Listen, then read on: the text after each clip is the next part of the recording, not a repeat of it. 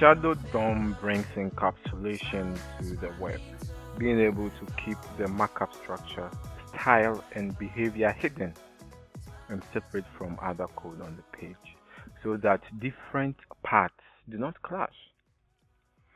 Shadow DOM is a member of the standards which form the web component specification. In this episode of Ionic Class podcast, we take a high level view of what Shadow DOM is. This is the first of many to come where we are going to dive deep into the web component standard and how it affects us as Ionic developers. I will also tell you something exciting the Ionic team is working on. Let's get started.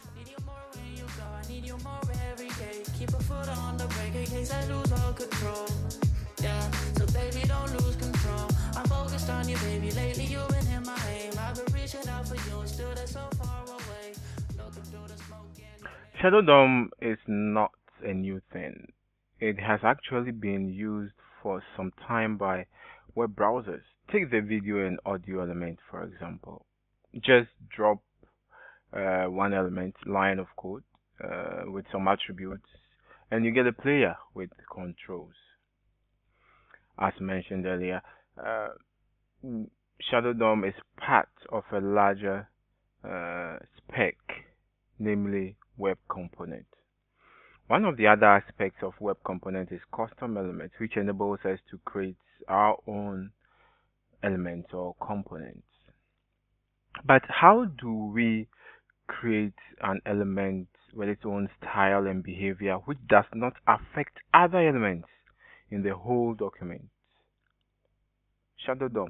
So the Shadow DOM uh, specification uh, encapsulates or brings encapsulation to your elements. Uh, it hides it from the others. So different developers can build their own component without thinking too much about how it will affect the, the other. This means we can share code with the community a library that allows us to create and share web components is called Stencil.js, built by the Ionic team, and it actually powers the version 4 of Ionic framework. So if you don't know much about Stencil, you can go to the Ionic class YouTube channel and you can learn more about it, and also check the documentation uh, on on the web.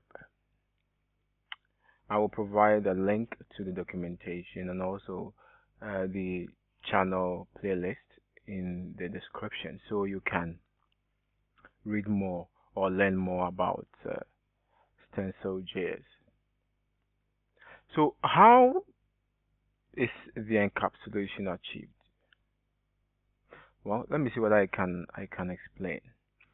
So there is something called a shadow host from the name, we can infer that it hosts or houses something. Yes, the element we've created and we want to encapsulate the custom element.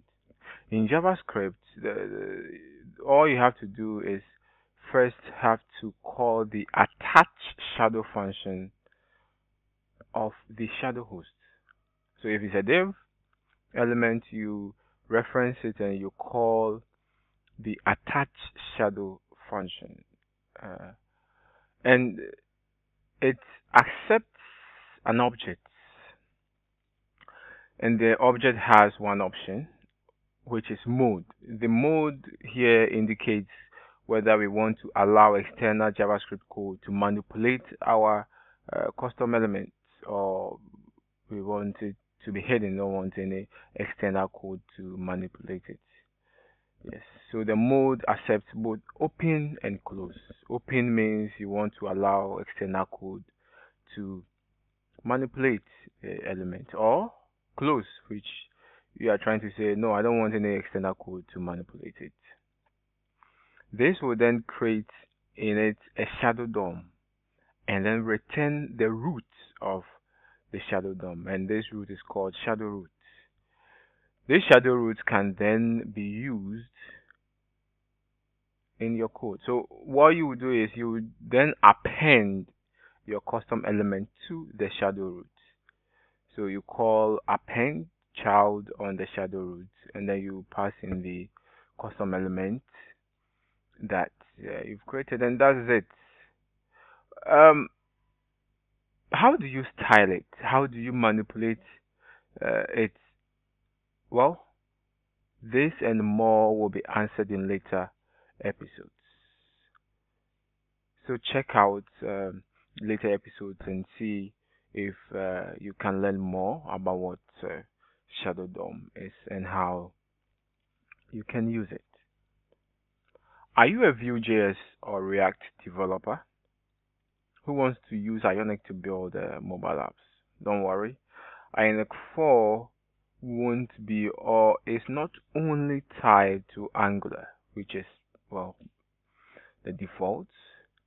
Adam Bradley, Adam Bradley, sorry if I mentioned your name wrong, uh, from Ionic recently tweeted that they hope to release Ionic React and Ionic Vue this fall. This will make it easier for uh, React.js and Vue.js gurus to also use uh, the Ionic framework to build their mobile apps. That's it for today. Uh, email me if you want to reach out or tweet at me uh, on Twitter at Jahlomp, J A H L O M P or you can message me, send me a message on the uh, Ionic Community Slack channel. Thank you for listening. Bye bye.